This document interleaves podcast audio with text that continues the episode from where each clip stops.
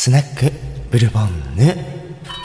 いらっしゃいませ。今日もすごい素敵スカーフみたいな ワンピースで。スカーフみたいなワンピースすごい素敵じゃない？って。本当ありがとう。ごちゃごちゃしたね柄でね。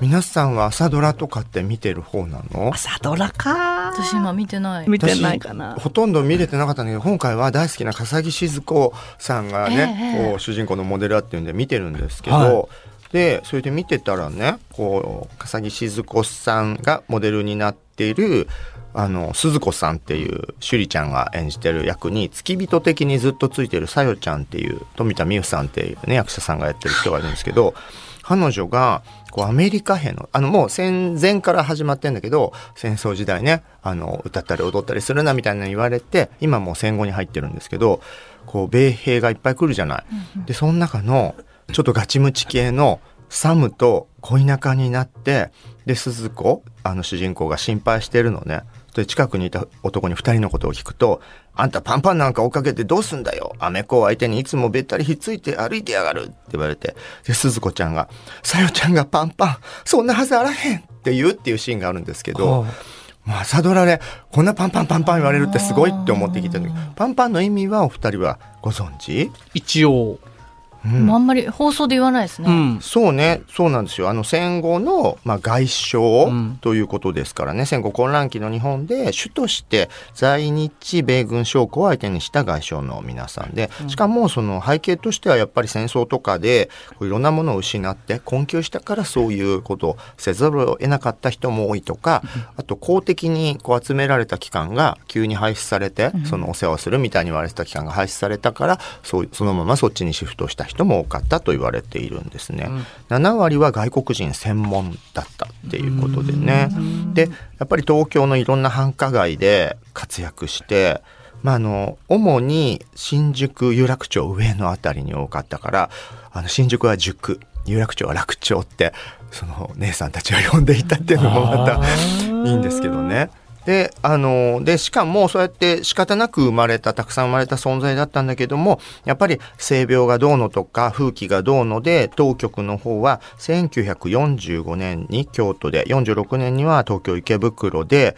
こうわーっともう刈り込みと呼ばれるような憲兵隊と日本の警察がもうその辺にいる女性たちをどんどん無差別に逮捕しちゃったり病院に送るみたいなことも事件になったりもしていたという時代だったんですね。でまあイメージとしてはどうしても生活のために身を売るこう夜の闇の女みたいな、ま、マイナスイメージがすごく伴う単語ではあるんだけれども、だけど文化としてはいろいろと違う評価もあったりもするのね。結局新しいこうなんだろう。抑圧されていた特にジェンダーみたいなのが抑圧されていた中に反発としてのアメリカ的な消費文化派手なファッションに身を包んだりメイクをねつつましいものが良しとされた直前の戦争時代と真逆の強いメイクをするみたいなところは例えば坂口安吾の堕落論とか、ああいう大敗を良しとする、こうカルチャーの中では自由さを来賛するような傾向もあったってことでこの辺の時代を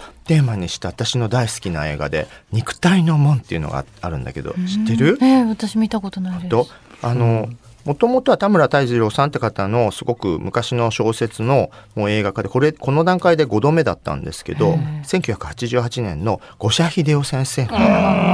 もうその前の前の年に極道の女たち、前の年には吉原炎上と来て、もう3年乗りに乗った五社さんがね、作ったやつでで吉原炎上はあの吉原のね遊女たちもうあの明治の末期の頃なんですけど描いたんですけどむちゃくちゃキャストがかぶっててもうちょっとなんかタイムリープものかってぐらい 同じ面々がそう女郎かパンパンに変わっていくっていうねあの片瀬里乃さん西川峰子さん名取裕子さんみんな出てくるんですけどそれがまさにさっきの楽町とかの名前もついててあの名取裕子さんは楽町仕有楽町を仕切る楽町一家の楽町のお墨って呼ばれててこうねニックネームがそう、はいニックネームがたまんないのよ。あの片瀬里乃さんがまとめてるチームもあってそこはあの片瀬さんは関東小政って呼ばれてるんだけど他がねあの有名なね山崎千里さんとか長谷直美さんとかみんな有名な方がやってるんだけどボルネオマヤ風天の六ジープのミノ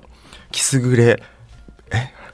なんでキスグレのミッチベイビーとかいろんな名前で呼ばれてんの。でこうすごいなんか不発弾みたいのがある場所でそれを怖がってこう変な人が来ないもんだからそこを根城にいつかみんなでこう分け前を集めてここにダンスホールのパラダイスを作るのさってこうみんなで力をよす、ね、こう合わせて身を寄せ合う女性たちを描いてるってところもねいい話でで吉原炎上と同じで最後はねドッカーンっていくっていうね。で常に西川峰子さんが爆風で顔が揺れるっていう名シーンも見れるので これはこれでぜひね見ていただきたいんですけどそそんなねそんな風にこう映画化もされているパンパン文化なんですけど実はなんでわざわざあんな言葉まで出してこうちょっと存在を示したのかなと思いきややっぱり笠木静子さんご自身がとってもそういう人たちのことをちゃんと考えてあのいた人だったっていうのがこういろいろなねものに残っているんだって。